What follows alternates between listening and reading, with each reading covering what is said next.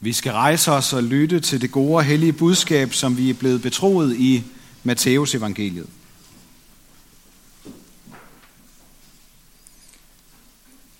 Da de nærmede sig Jerusalem og kom til Betfage ved Oliebjerget, sendte Jesus to disciple afsted og sagde til dem, Gå ind i landsbyen heroverfor, og I vil straks finde et æsel, som står bundet med sit føl. Løs dem og kom med dem. Og hvis nogen spørger jer om noget, skal I svare, Herren har brug for dem, men vil straks sende dem tilbage. Det skete for, at det skulle opfyldes, som er talt ved profeten, der siger, Sig til Sions datter, se, din konge kommer til dig, sagt modig, ridende på et æsel og på et trækdyrs føl. Disciplene gik hen og gjorde, som Jesus havde pålagt dem. De kom med æslet og følet og lagde deres kapper på dem, og han satte sig derpå. Den store folkeskare bredte deres kapper ud på vejen. Andre skar grene af træerne og strøede dem på vejen. Og skarne, som gik foran ham, og de, der fulgte efter, råbte, Hosianna, Davids søn, velsignet være han, som kommer i Herrens navn. Hosianna i det højeste. Amen.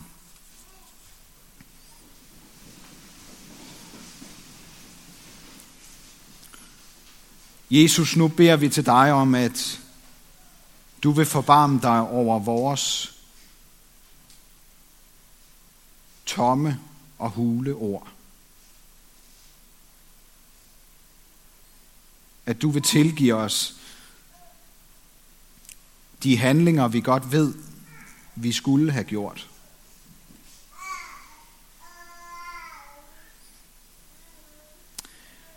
Jesus, vi beder dig om, at du vil være her sammen med os nu. At du vil komme os i møde, sådan som du gjorde, da du red op til Jerusalem. Vi beder dig også for børnene til børnekirke og lederne. Beder dig om, at de må få en god tid sammen nedenunder.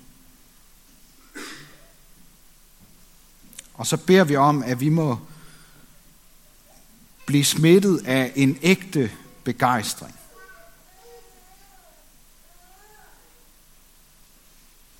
Som ikke bare holder et øjeblik. Amen.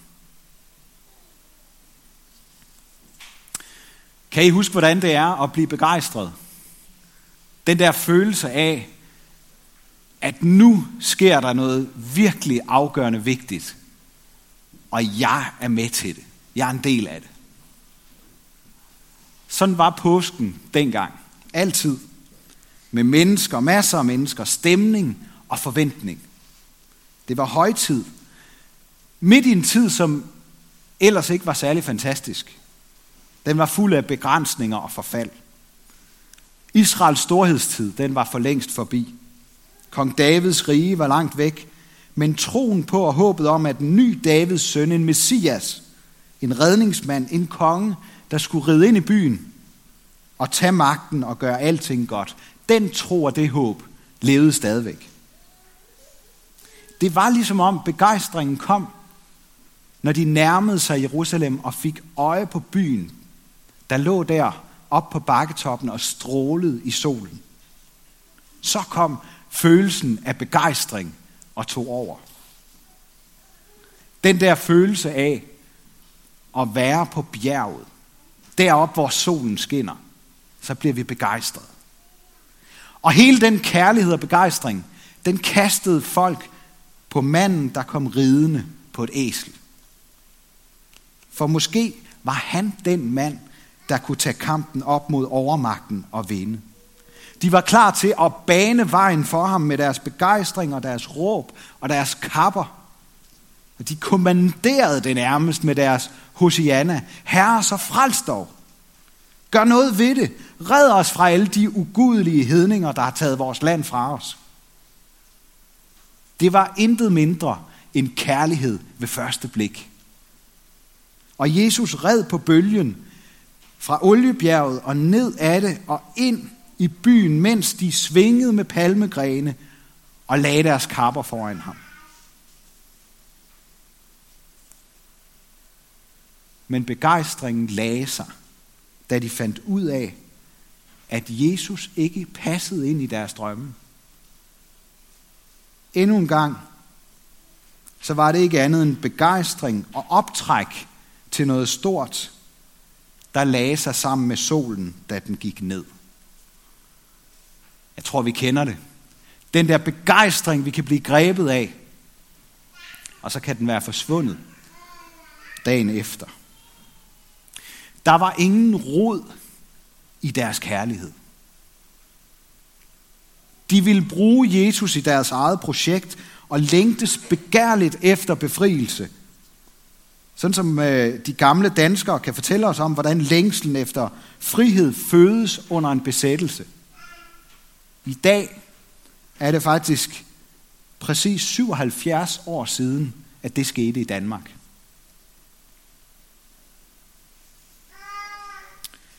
De så med begær på den gnist, Jesus kunne være med til at tænde en brand til frihed med.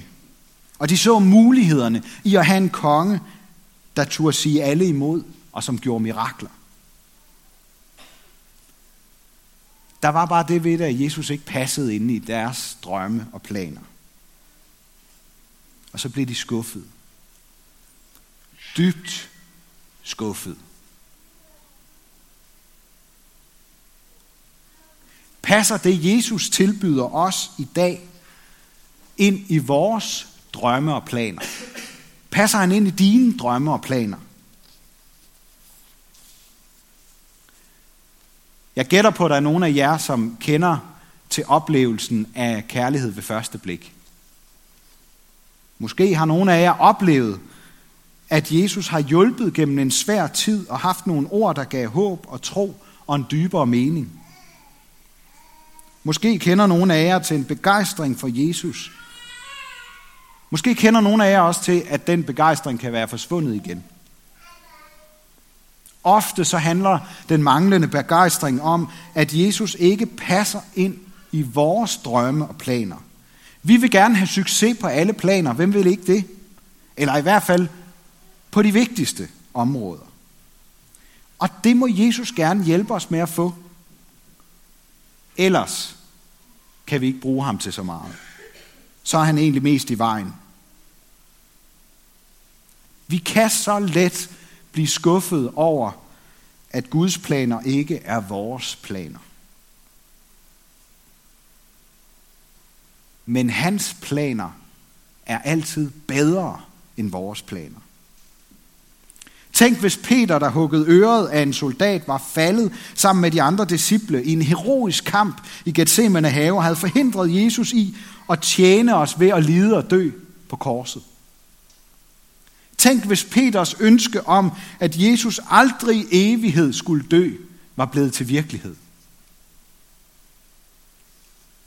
Jesus elskede os til det sidste. Og han gjorde det, selvom den hudende og begejstrede velkomst kun var overfladisk kærlighed ved første blik.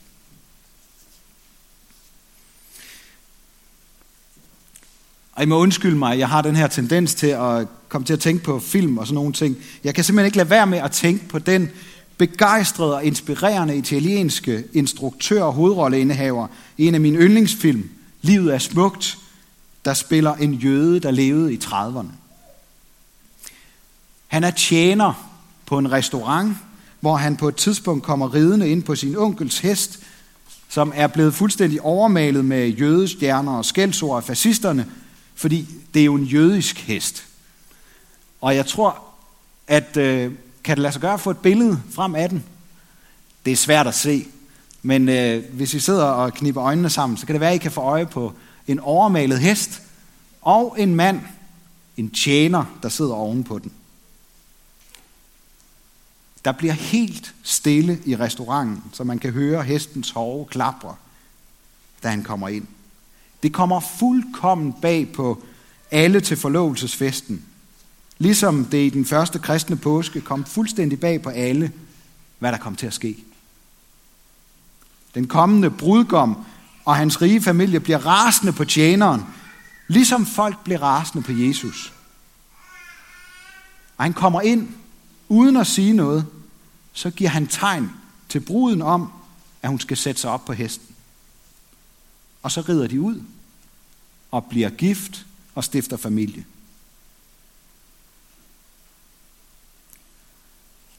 Spørgsmålet til os, der er her og fejrer Palmes søndag sammen i dag, det er, tager vi med Jesus, eller bliver vi og holder vores egen fest? Bruden havde tænkt sig en helt anden fremtid, hvor tjeneren slet ikke passede ind. Men han kom og tilbød hende noget, som var langt bedre, ligesom Jesus tilbyder os noget langt bedre, hvis vi vil ride med ham ind i Jerusalem og fejre påske. Og ligesom det blev en befrielse for kvinden, der var forlovet med en mand, der i virkeligheden ikke elskede hende. Sådan kan Jesus befri os fra at blive bundet til det at skulle lykkes og se godt ud i andres øjne i et ræs efter opmærksomhed og kærlighed, uden aldrig rigtigt at blive elsket. Det liv, Jesus tilbyder os, ser måske ikke så flot ud, som det vi ellers kan drømme om at opnå. Men det er alle ofre værd og mere til. Og dybest set, så handler det om evigt liv eller evig død. Og som vi kan se i Bibelen, er det at være disciple af Jesus noget med at opgive sit eget liv for at få et andet liv, der er langt bedre. Og Jesus bruger tjenerens vej ind til vores hjerte. Og dybest set, så handler kærlighed om at tjene og lade Jesus hjælpe sig. Og at finde begejstringen over, at der er en, der vil ofre alt, hvad han har. Og han har virkelig offret alt, hvad vi overhovedet kunne drømme om. En verden, hvor alt er godt. Han vil ofre alt det, og det, det var det, han offrede for vores skyld.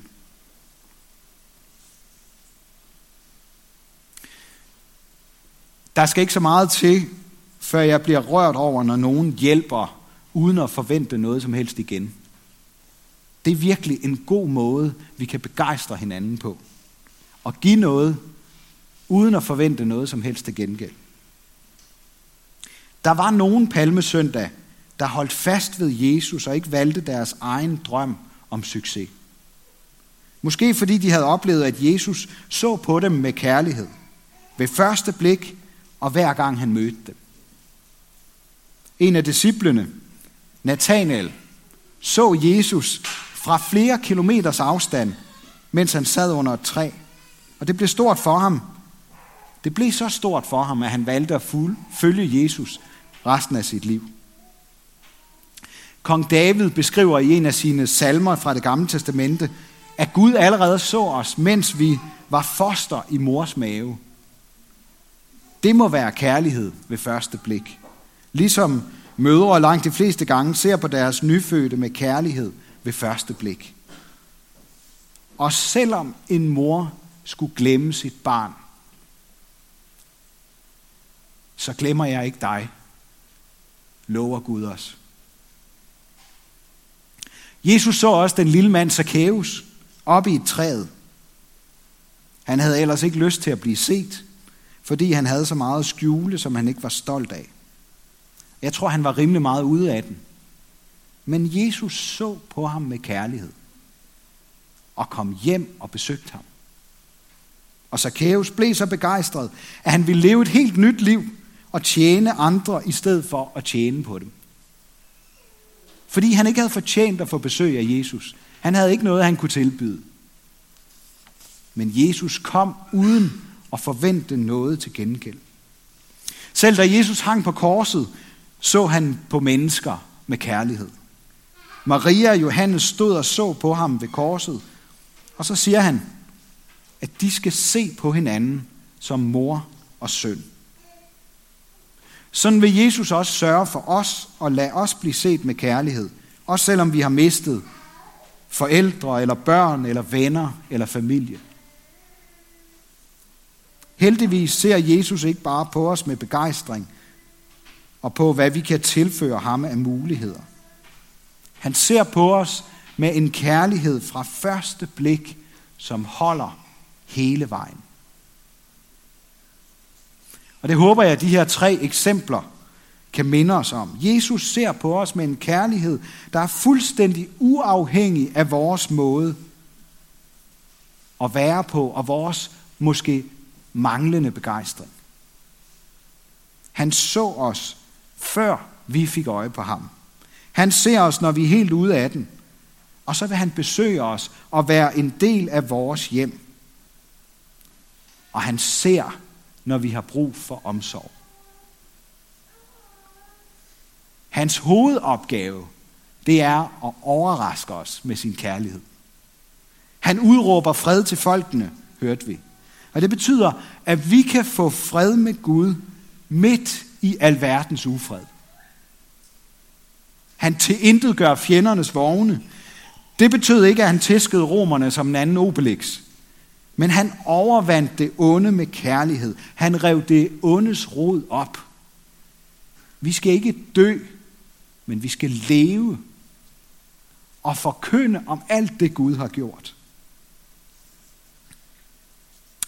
I begyndelsen af filmen Livet er smukt, der er der en perlerække af overraskelser, hvor tjeneren prøver at overraske sin elskede lærerinde med den kærlighed til hende, der blev til ved første blik.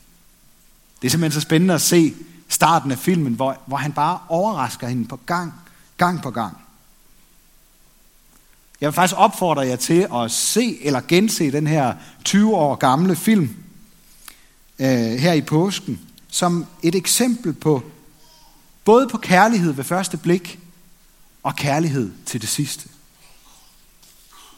Eller prøv bare at søge på Roberto Benini og se ham modtage de Oscars, han fik for, for filmen.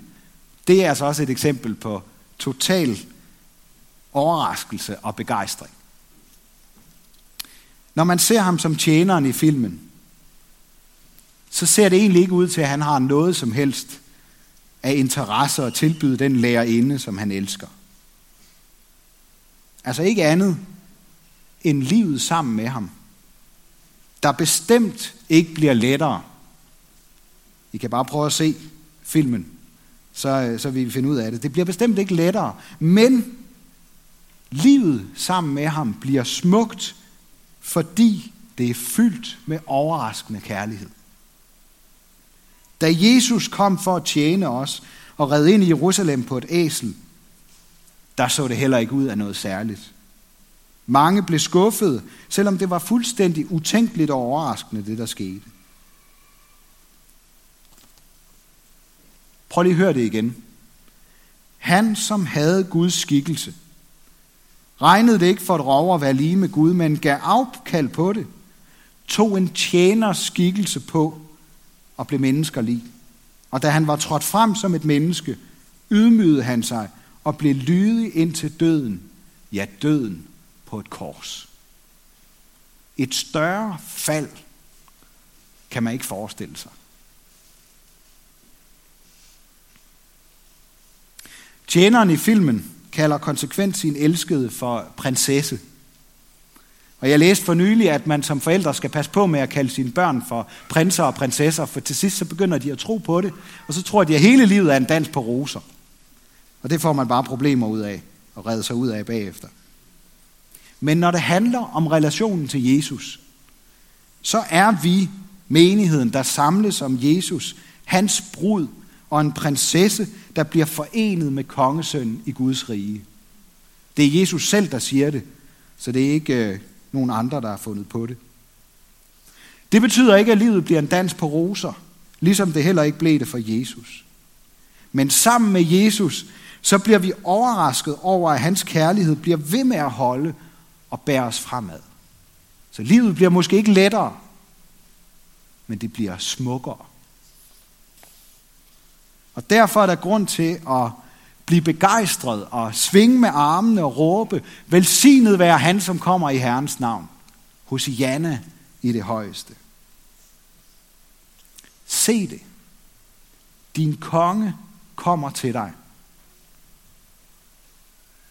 Ham, der elskede dig ved første blik, og som ser på dig med kærlighed igen og igen. Også i dag. Ære være Gud, vores far, der har skabt os i sit billede. Ære være Guds søn, der tog vores straf, så vi kan slippe fri.